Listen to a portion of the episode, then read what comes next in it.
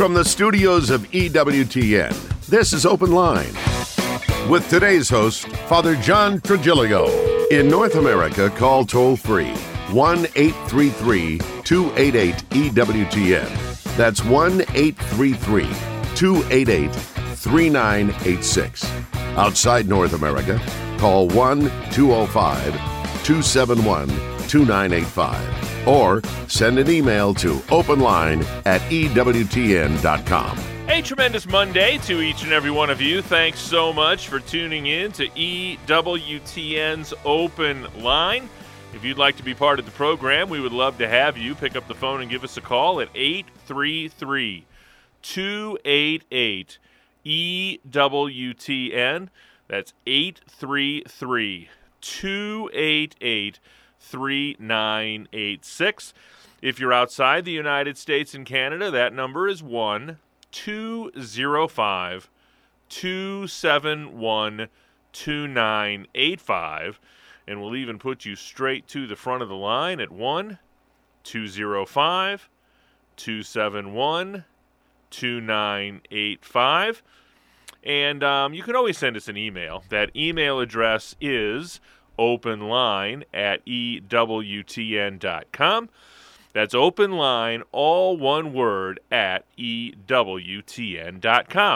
I'm Jack Williams, Michael McCall producing the program. Your call screener is Matt Gubensky, and Ace McKay is our celebrity social media maven today. So if you're watching on YouTube or Facebook Live, you can type a question into the chat window and it may find its way to us by the end of the program. And our host, as he is every Monday, the one, the only, Father John Trigilio, how in the world are you? Having a little computer difficulties today, but we're straightened out. Father John, in the nick of time. That's what they. Uh, that's what they. That's what they say about you. Uh, yeah. Once again, as I wait for Mr. Michael McCall to complete his show transition, I'll give you those phone numbers one more time 833 288 EWTN.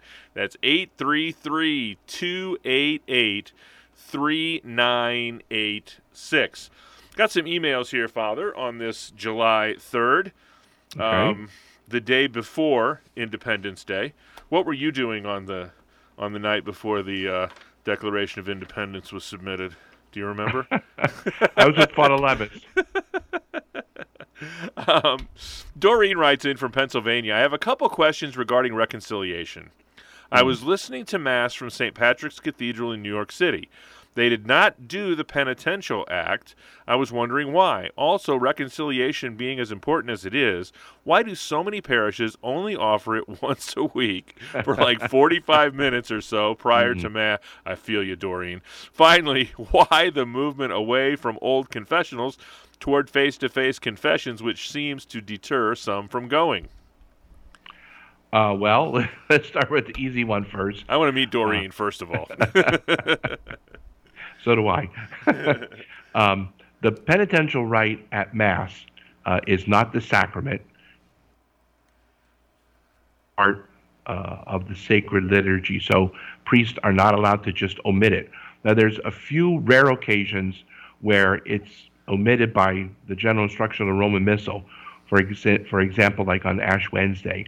But normally speaking, uh, the penitential rite, which is either the Confiteor followed by the Kyrie or there's what they call tropes, um, phrases that the deacon or the priest can say uh, that take the place of the confiteor. But the penitential rite uh, is to be done in the same way that um, during ordinary time uh, the Gloria and the Creed should be done on every Sunday. But even though uh, it is done, it is not the sacrament of um, penance and reconciliation. Now, with the timing of that, um, I I hear you. Um, you know, people want to be able to go to confession, and uh, they had a wonderful program once in Hartford, the Archdiocese of Hartford, where the Archbishop asked every priest in the diocese to make confessions available from like 5 to 7 p.m. on a Tuesday night uh, across the Archdiocese because there are a lot of people who just can't go on Saturday afternoon. And it was a tremendous success. Um, you know, I, so I w- would like to you know see that happen in in more dioceses where the bishop would ask, uh, maybe not every single week, but in certainly in Advent and Lent, and then maybe in the summertime, uh, a diocesan-wide invitation. Um, now, part of the problem is, as parish priests, we're not just hearing confessions. We're also going to the hospital. We're anointing the sick. We're burying the dead.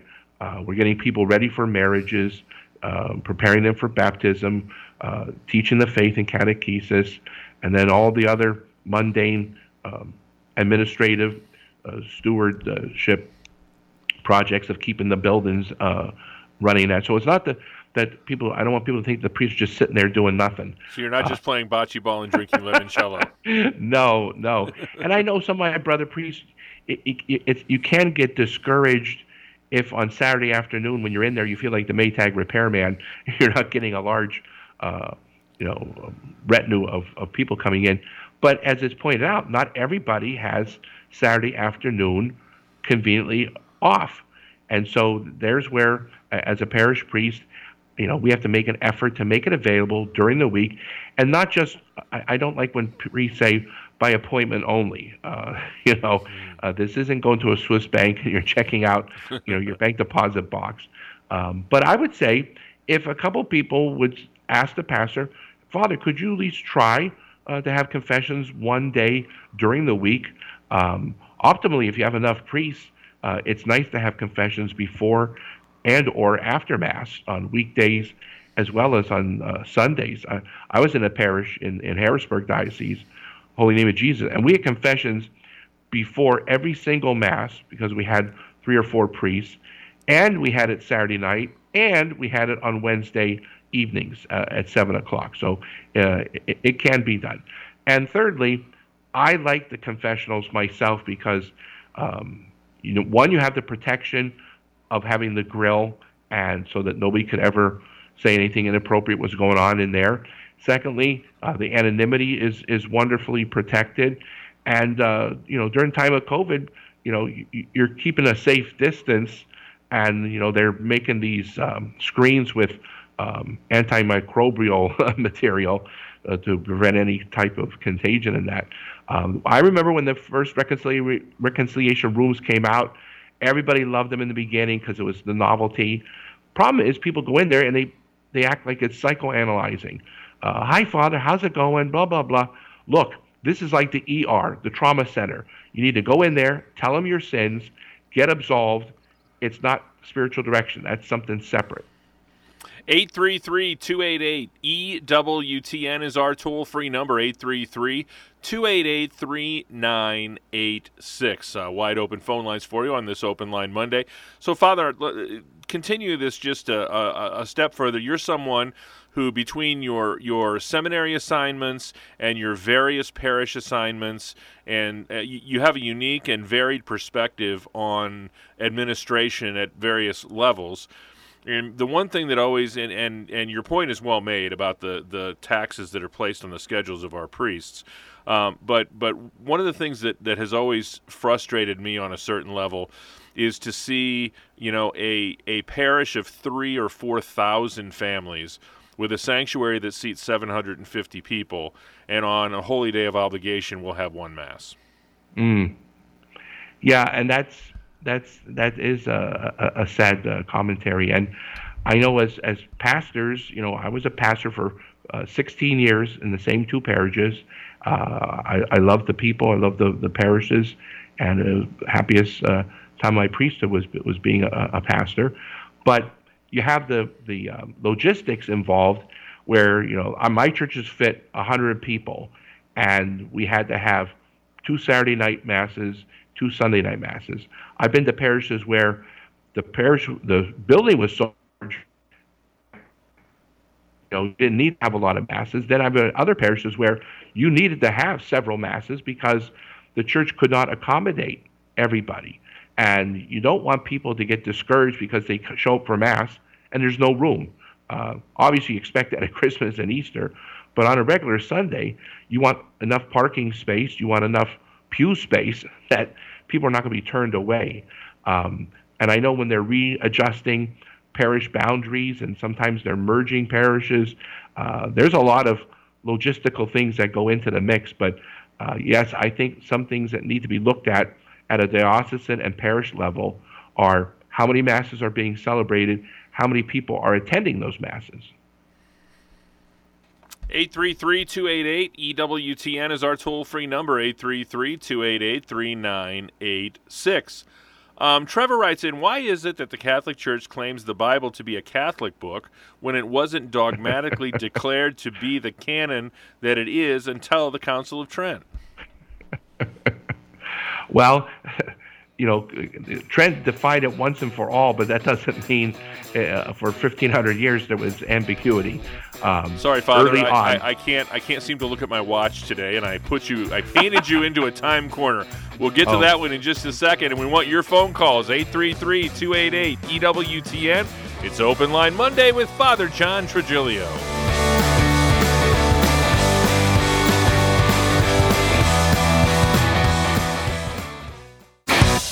This is Open Line on the EWTN Global Catholic Radio Network. If you have a question, call 1 833 288 EWTN. That's 1 833 288 3986. Outside North America, call 1 205 271 2985. Or send us an email to openline at EWTN.com. Got a great item at uh, EWTN's religious catalog the St. Francis Bird Feeder. Recall the popular story of St. Francis preaching to the birds with this beautiful outdoor bird feeder. St. Francis is shown with a young deer at his feet and two birds at the rest of his left shoulder and arm. And in one hand, he cradles a little flower pot, and the other is raised as if he is speaking directly to them. The feeder is 12 inches tall and is designed either for hanging or to stand on a flat surface. It's available now at EWTNRC.com. Free standard shipping on online orders of $75 or more. But standard shipping in the continental U.S. only. Use the code FREE at checkout. So, Father, this business about how can the Catholics say that the Bible is a Catholic book when it didn't get yes. uh, established until the Council of Trent? Yes. Uh, actually, I mean, Trent did define solemnly the, the amount of books and what they were uh, for the canon of Scripture. So the 27 books of the New Testament and the 46 books of the uh, Old Testament. But it was as early as 382 AD, the Council of Rome, which was convened under Pope Damasus, that you know first recognized uh, the um, the canon of Scripture, and then it was reaffirmed later. Uh, regional councils, Council of Hippo in 393, Carthage in 397, and then uh, the Ecumenical Council of Florence in 1442. So by the time Martin Luther gets on the scene in 1517, it's been well established, you know, that these are the books of Scripture, and you know, prior to 382, remember the church is underground; it's illegal. It wasn't until Edict of Milan in 313 A.D. when Constantine uh, legalized Christianity. Uh, so there was no way for them to sit down and have a council and iron out uh, what are the particular books. But it was already established, the Christian community, as early as the first century.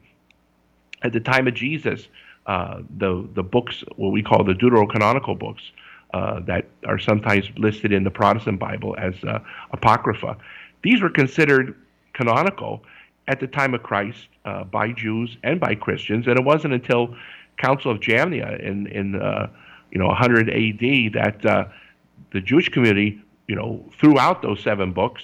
By that time, Christianity had already existed and was on its own, independent, and uh, accepted those uh, those seven extra books that are were, were, accused of of creating. Actually, they were always there.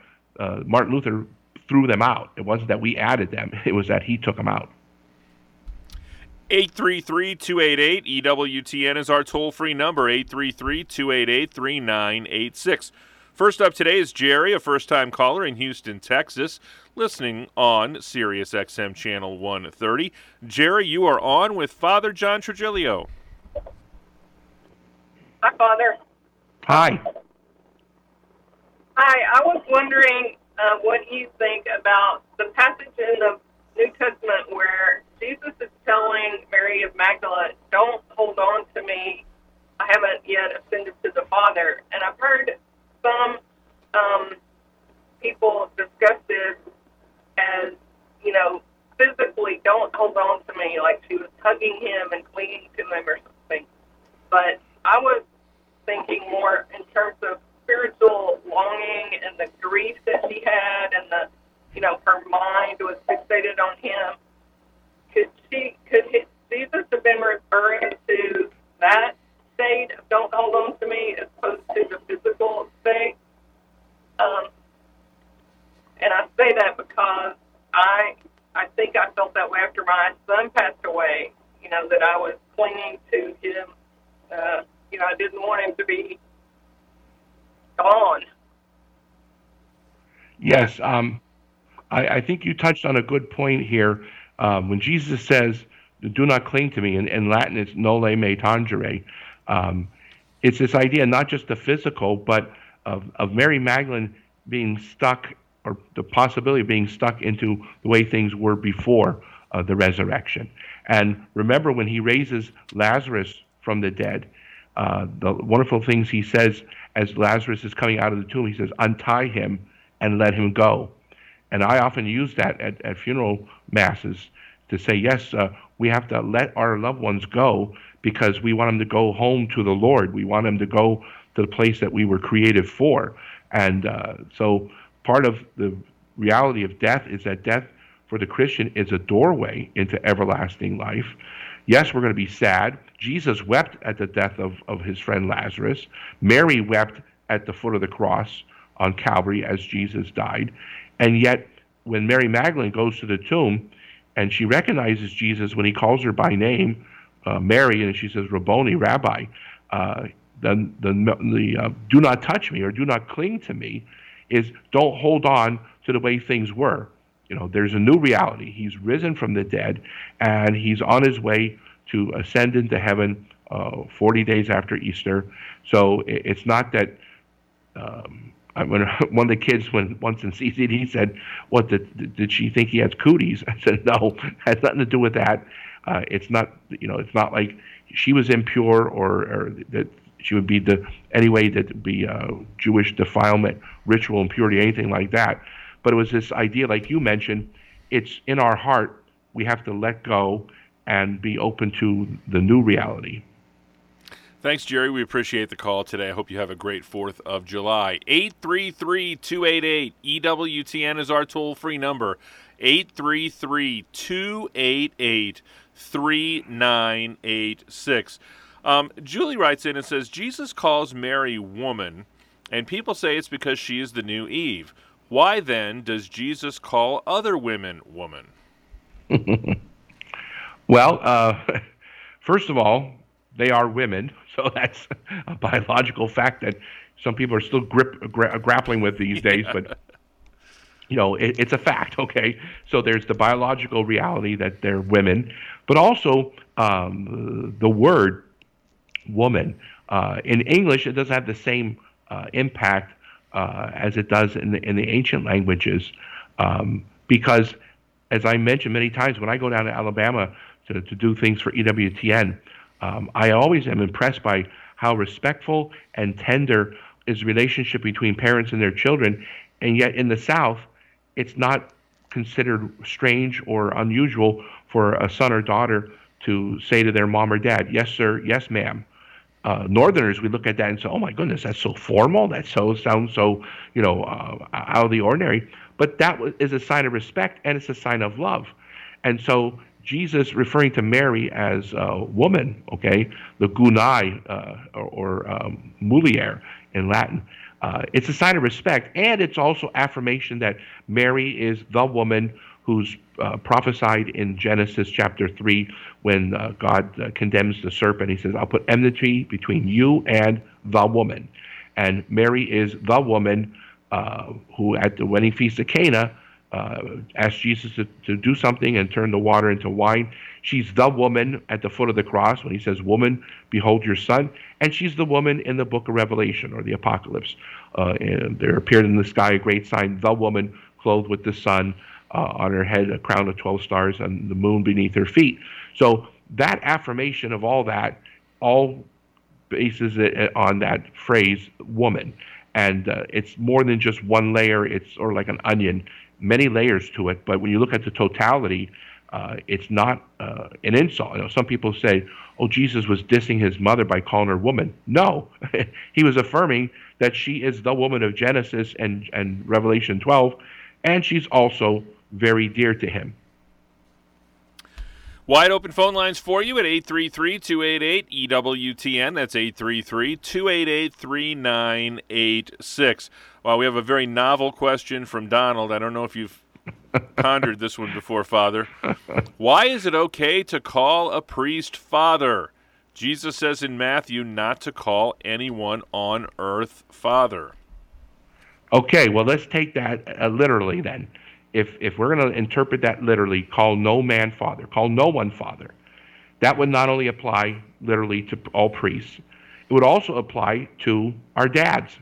And when you fill out a form, uh, if you had if you take this literally, you would not be able to fill in that little box that says father, because you say I can't call anyone father. So uh, obviously we we ha- we use the word uh, we call George Washington the father of our nation. Um, the word father is not the issue; it's the relationship. And when Jesus says call no one father, it's no more literal than when he says if your right eye causes you to sin, cut it out.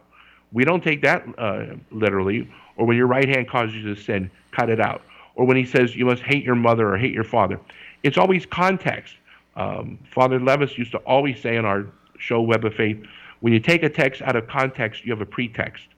So we have to interpret the, the phrase um, faithfully, not just literally.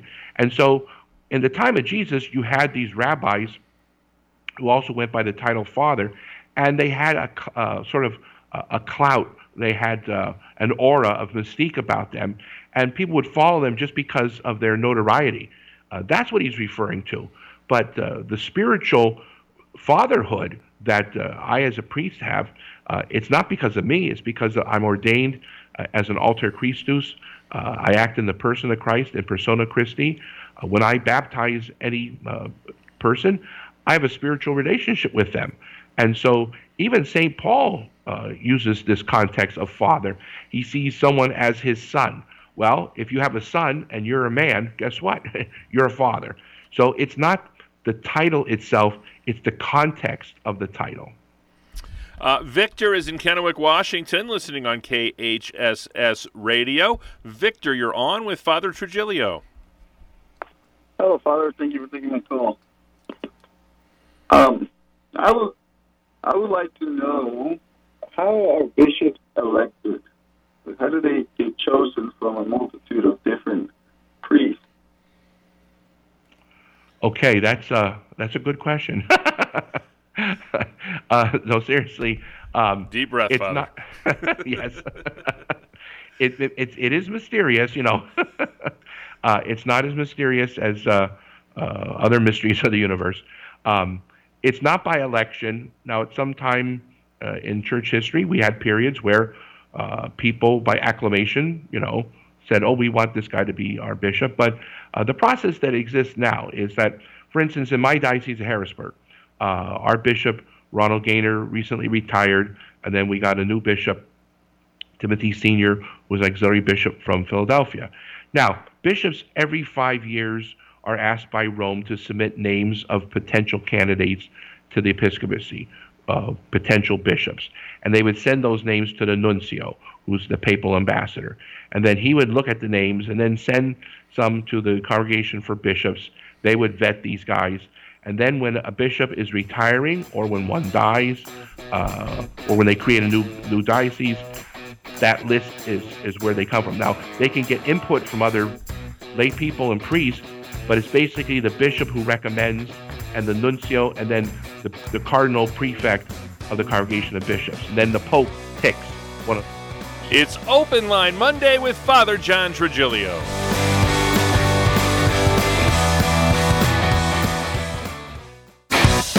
This is Open Line on the EWTN Global Catholic Radio Network. 833 288 EWTN is our toll free number 833 288 3986. We've got open phone lines and plenty of time for your calls. Next up is John, a first time caller in Boise, Idaho, listening on Salt and Light Radio. John, you are on with Father Trigilio. Hi, guys. Uh, thanks for taking my call. I wanted, if I could, to dovetail a bit off the discussion earlier about the Deuterocanon, or I would refer to it as the Apocrypha. Um, two questions. One, if it, if it's if I understood you correctly, you said that it's always been can- canonical, although it wasn't defined until Trent. If that's the case, why did Pope Gregory the Great, in his commentary on Job, book 19, chapter 34, specifically states that while it's edifying for quoting in the church and reading, it is specifically not canonical. And then number two, if that's the case, would and then the fact that Trent anathematizes anyone who denies the Deuterocanon, canon doesn't that require the Catholic Church to retroactively anathematize one of her own popes? Okay, no, that's that that is a good question. Um, when the Pope was making that that um, uh, comment, uh, he was not invoking the full weight of papal authority. It was not um, an ex cathedra statement. Uh, he was speaking as the the chief theologian, but he was not uh, imposing a teaching. This was not um, a a papal mandate, so to speak. And when we look at you know where those seven books come from, the Deuterocanon, as we call it, or in the Protestant tradition they call it Apocrypha. Uh, they're basically those books that were written in Greek during the diaspora uh, from 250 BC up to the, the modern era. And those books were only written in Greek because, you know, over three fourths of the world's Jews uh, during that time no longer spoke Hebrew. Uh, they spoke Greek. Uh, they were outside the Holy Land and uh, Greek was the lingua franca of, of the time. And so those seven books were never written originally in Hebrew, and the Jewish community did not discount them until, uh, like I said, the Council of Jamnia, when it was a, a, consequence of the Temple of Jerusalem being uh, burned to the ground uh, by the Roman uh, Empire, and they were sort of regrouping and said, well, you know, it was the Christians who agitated the Romans, so we're going to go back to our ancient roots. So anything that was not uh, originally in Hebrew, so they changed their canon uh, after Christianity had already embraced those books. Now it's true, the definitive statement was not until the Council of Florence, but we have, um, you know, like Pope Damasus um, recognizing that uh, those books. So Trent made it once and for all clear, only because it was Martin Luther who disputed it. Uh, had Martin Luther not you know, who's to say that uh, you know it was it would not have been part of Trent? Trent was a re- response to uh, what Martin Luther, Zwingli, Huss, uh, Cranmer, and the other other reformers were saying. So it's not that it's a clear, open and shut case that yes, this was uh, Pope so and so on such and such a date. It didn't happen that way. It was uh, it was they were accepted, they were used, and then only when it was in dispute 1,500 years. Because when you look at the Gutenberg Bible, all right, everyone's fa- uh, familiar with that. Uh, those canon- deuterocanonical books are in that uh, that Bible, the first one that was made on the uh, printing press. 833-288-EWTN. That's our toll-free number, 833-288-3986. Uh, Lamar says, My stepson asked me to be the godfather of his son. The baptism took place in another country, and he was not baptized Catholic. Now I am not sure that I should have agreed to be his godfather. What godfather? what should I do now? Uh, well, uh, if you are the godfather by what we call proxy, okay, you're the godfather, and uh, we normally, you know, require that for a Catholic baptism, one practicing Catholic needs to be um, the godparent or sponsor, and then if there's only one practicing Catholic available, then you can have a, a non Catholic Christian as what we call a Christian witness. Now, for Catholics to be godparents to Christians from other denominations, uh, it's not forbidden. It's not, canon law doesn't uh, say it can't happen, but your role is to be uh, an example of Christian living as a Catholic Christian, and you're not there to raise the child in the faith that's mom and dad's job. But uh, part of the role of the godparent, uh, a lot of times people think, oh, that's who takes care of him if, God forbid, something happens to mom or dad. That's a legal, uh, civil matter. Who has custody over the child if something happens to the parents? Spiritually speaking, the godparents, uh, who are the sponsors for baptism, are there to pray for that child every day of their life. Every day of your life, uh, you need to pray for your godchildren and you are to give good Christian witness. And if they come to you with spiritual questions, you're to give answer. Okay. Now, because you've got a godchild who's not Catholic, you know, you're not necessarily there to uh, try to um, pr- pressure them. But I would certainly say you're there to also invite And if you give a good example, and if you make suggestions or invitations, they may come into the Catholic faith because they had such a great godfather. 833-288-EWTN is our toll-free number, 833-288-3986. So he shouldn't make his stepson an offer he couldn't refuse. well, if he's Italian, yes. um, Billy writes in, where did holy water come from, and is it a sin to drink it? uh, I would say don't drink it because you might get dysentery. um, it's not designed for uh, for uh, potable use. Okay, I, I, don't get to use that word too often, but uh, it's not designed for drinking. Now that doesn't mean it's a sacrilege if you do drink holy water. But holy water has has been out for a while. Um, we're talking about chronological time. Uh, if there, it's made the old-fashioned way. There's salt uh, in there, and uh, you don't know how long it's been in the vat. Um, I know some people even drink Lourdes water. Um, it's again, it's not um, irreverent or sacrilegious to consume it, but we advise people it's better to use it externally. That's the purpose of holy water: is to bless yourself, bless your home. Priests and deacons and bishops use it to bless objects, um, but you don't have to consume it to get the full advantage of it. Uh, you can sprinkle it. Uh, you can bless yourself with it. Um, but I know sometimes I've seen people take a swig. I say to them, "Bill, be careful because you know it's holy water, but that doesn't mean if there's microbes in it, they're not going to do their job." Still have some open phone lines for you at 833-288-EWTN. That's 833-288-3986. Susan is a first-time caller in Tallahassee, Florida, listening on Guadalupe Radio. Susan, you're on with Father Trigilio. Hi, I'm just uh, wondering if uh, a ministry I'm part of is interpreting the Matthew passage right that talks about binding and loosing. Um, I'm part of a covenant marriage ministry um, that uh, interprets that as like binding ungodly spirits in someone and loosing godly spirits and godly qualities in someone. I'm a recent convert to Catholicism. I just wondered if the Catholic Church interprets that passage that way.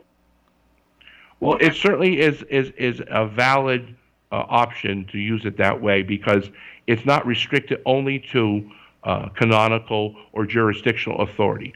Obviously, that's where the church uh, gets the the idea, the concept, the theology of what we call the Petrine ministry and the, the primacy of, of the Bishop of Rome uh, from um, uh, Matthew 16 that uh, you are the you are Peter upon this rock I'll build my church. I trust you the keys of the kingdom. Whatever you bound on earth is bound in heaven and so forth. But it's also spiritual because that we say it's the basis for papal infallibility. So it's not just jurisdictional uh, authority but it's also the supreme teaching authority that the pope is infallible when he speaks ex cathedra on matters of faith and morals and the Pope also has to uh, be the one who convenes and approves uh, those things that are to, uh, issued by an ecumenical council. But the loosening and binding, as you say, is not limited to jurisdiction or to infallible teaching. There's also uh, the fact that the Pope assigns bishops, he can remove them, uh, he can create new sacramentals, not sacraments. We're we have seven that came directly from Jesus Christ, but sacramentals like holy water and, and rosaries and scapulars for the canonization of saints. That's all uh, papal uh, power as well. And the binding and loosening, uh, the Pope can also share that. So obviously, when uh, a priest performs an exorcism, he must, for it to be uh, valid and effective, he must have the authority uh, granted to him from the local bishop. priests are not advised to do it on their own uh, because we need the, the backing spiritually of the authority of the uh, successors of the apostles and the successor of St. Peter. Now, by extension, also, uh, you know, when you're praying for deliverance from evil spirits, again, it's this idea that it's the church. The church has that authority, that power to uh, loose and bind.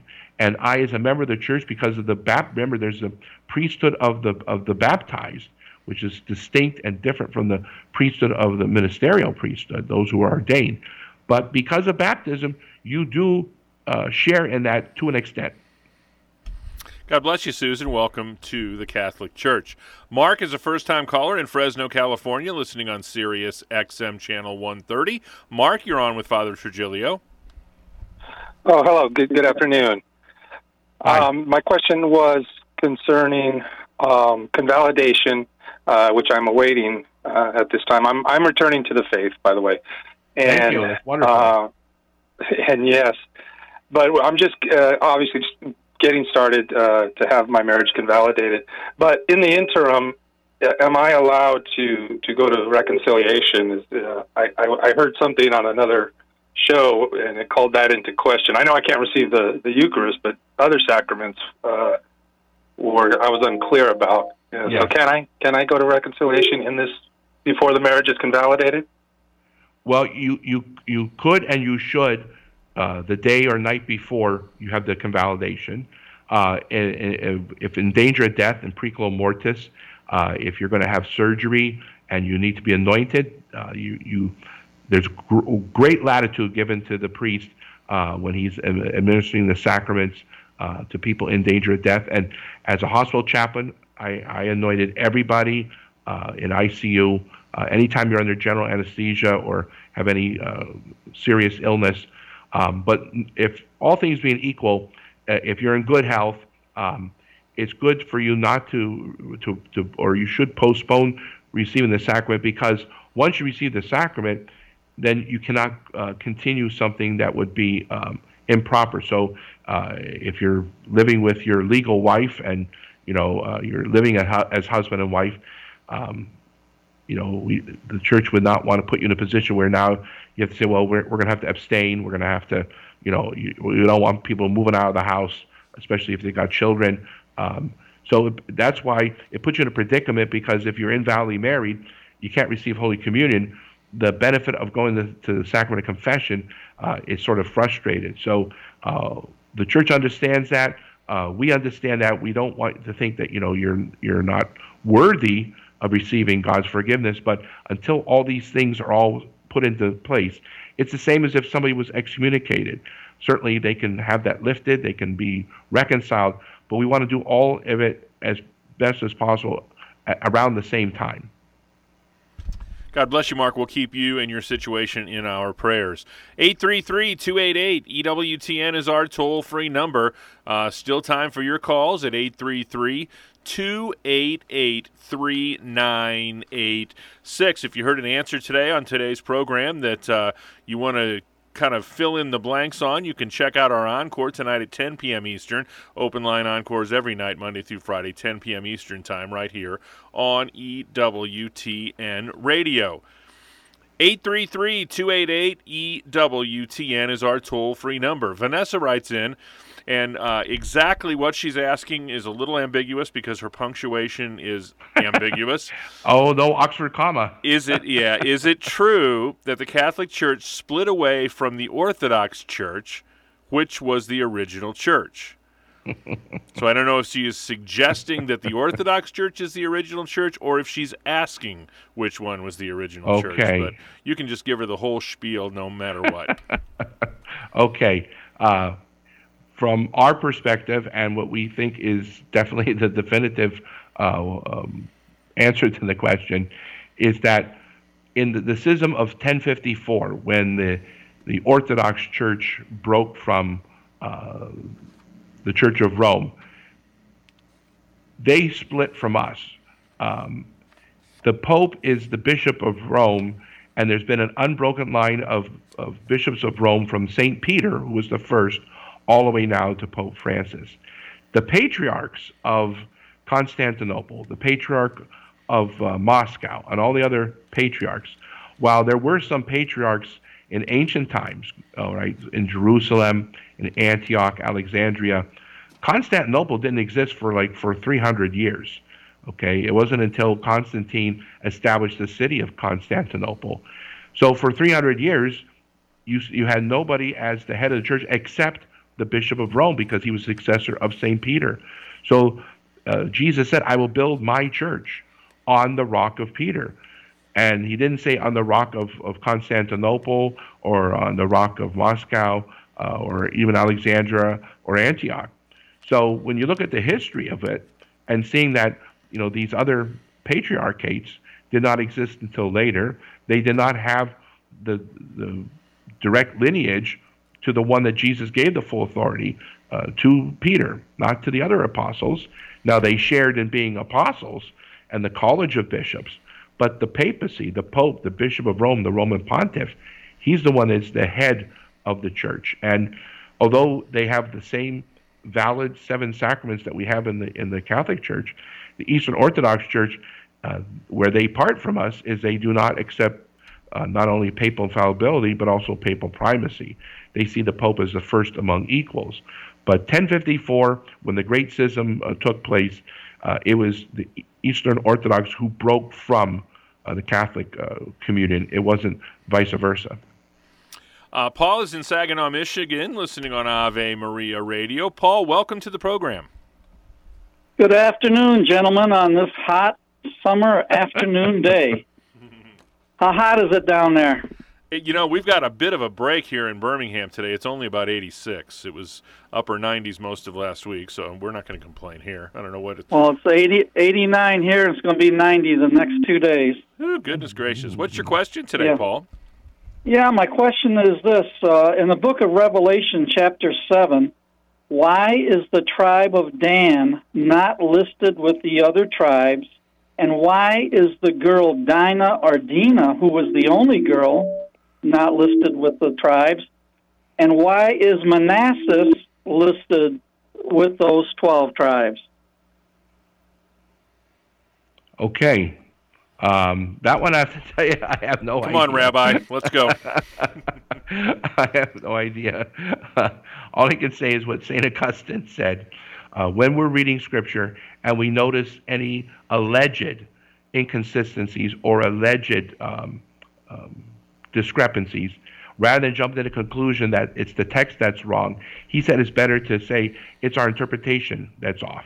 Because sacred scripture, all of sacred scripture, and certainly in the book of Revelation, that it's inspired text. The Holy Spirit inspired. So it's inspired, it's inerrant, it's infallible, it's revealed. Every single word and every single book, uh, all uh, 72 books of, of, of the Bible. So when we're reading that and we see, oh, look, this doesn't uh, just with this one here, uh, again, rather than saying, aha, there's an error, no.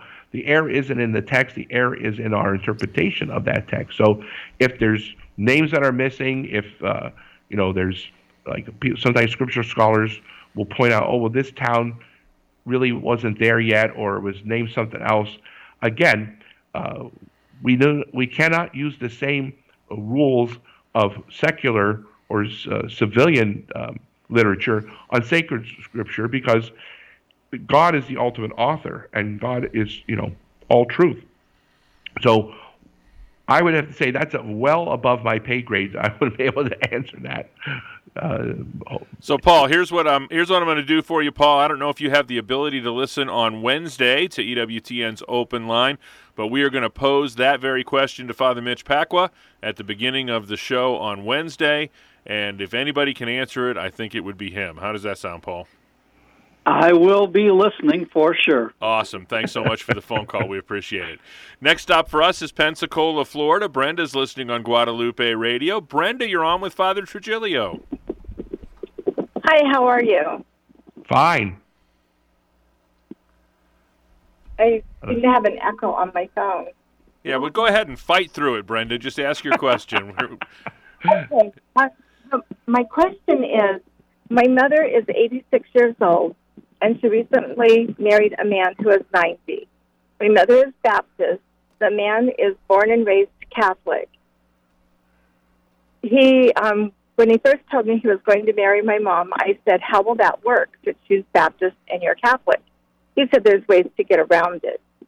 So what happened was it was a pretend wedding, but my mom thought it was real. And when I pointed out to her that was not a marriage license that she had, it was just a certificate, she confronted him, and then they got married. So when he told his church that he was married to her, and he's going up, you know, for communion on Sundays, they kind of told him he shouldn't be doing that, and he went and found another church. So him and my mom are going to this other church, and they're going to this other church now and um, getting communion and pretending like they're living this perfect Catholic life. Because she's still going to her Baptist church. I'm really disturbed by it because as a Catholic, I know what he's doing is very wrong, and I know what he's doing is very wrong, and I don't like it. Well, Father, if if the situation is exactly how she describes it, mm-hmm. then she shouldn't like it. That's right. Yeah, absolutely. Now, the sad thing is, this could have been avoided or prevented, uh, possibly or probably, because um, you can get a dispensation from the bishop to get married in a non-Catholic church by a non-Catholic minister in a non-Catholic rite. Um, the bishop can uh, dispense you from what we call canonical form. Um, also, couples who are married invalidly, as our previous caller, you can have your marriage convalidated, or sometimes it's called having your marriage blessed, but that's not an accurate uh, way of describing it. So this marriage could have been convalidated. It could have been valid from the very beginning. But if they're going to another church where they're giving communion, um, I don't know if that's um, a Catholic or a, a non-denominational church or whatever it is. But um, if it's Catholic, you know, he shouldn't be receiving communion. And if her mother is invalidly married, she shouldn't receive be seen receiving communion. But or if not, she's or if she's not Catholic. That's right. But I would say um, if her mom and legal stepfather uh, were interested, talk to the local uh, parish priest or deacon because there may be a way of rectifying this. But in the meantime, okay, it's it's your mother, uh, you love her, um, but you don't want to condone, you know, going against uh, Holy Mother Church. So certainly, um, you know, you want to convey to her that you're not happy about it. But I wouldn't cut off ties with her and say I'm not speaking to you anymore. Uh, but I would also express that you are disappointed and say, would you please, you know, do this at least? Talk to a priest to see what can be done. I mean, all you can do is say no. But I think maybe offering that because maybe they think it's a shut door and it may not be. God bless you, Brenda. We'll keep you in our prayers. Greg would, would like to know Does the part of the Lord's Prayer, it says, Give us this day our daily bread, refer to us receiving the Eucharist daily? Uh, it could. I mean, a lot of uh, spiritual writers have said that, but obviously it's not a mandate that everyone must receive communion uh, every day. In fact, um, you know, in, in, many times during church history, there were periods where people weren't receiving that often, and that's why the church made a, a, a precept that you had at least receive once uh, during the Easter season. People were going so infrequently. Now we got the opposite, where people are going that they should uh, maybe um, go to confession first because they got mortal sin, or maybe they're in an invalid marriage and they need to get that uh, rectified. Uh, canonically, uh, canon law makes it clear you can only receive the maximum of twice a day. But the daily bread can refer to the fact that we have, the Catholic Church does have daily Mass, in which there is Holy Communion is, is available. But um, our daily bread can also be, you know, uh, the word of Scripture, uh, what the, the, the revelation of God's love for us can also be part of that daily bread. So daily bread is not uh, exclusively, all right, it's first off referring to Holy Eucharist, but it can also refer to all the other things that God provides for us. And Mary, in the great state of Missouri, we are flat out of time. My apologies. If you will call back on another program, we would be happy to try to get to your question. And Father, would you leave us with a blessing? Absolutely. Benedicat vos omnipotens Deus, Pater et Filius et Spiritus Sanctus. Amen. Amen. On behalf of our host, Father John Trigilio, our producer, Michael McCall, our call screener, Matt Gubensky, and our celebrity social media maven, Mr. Ace McKay, today, I'm Jack Williams. Thanks so much for tuning in. Back at it tomorrow. Until then, God bless.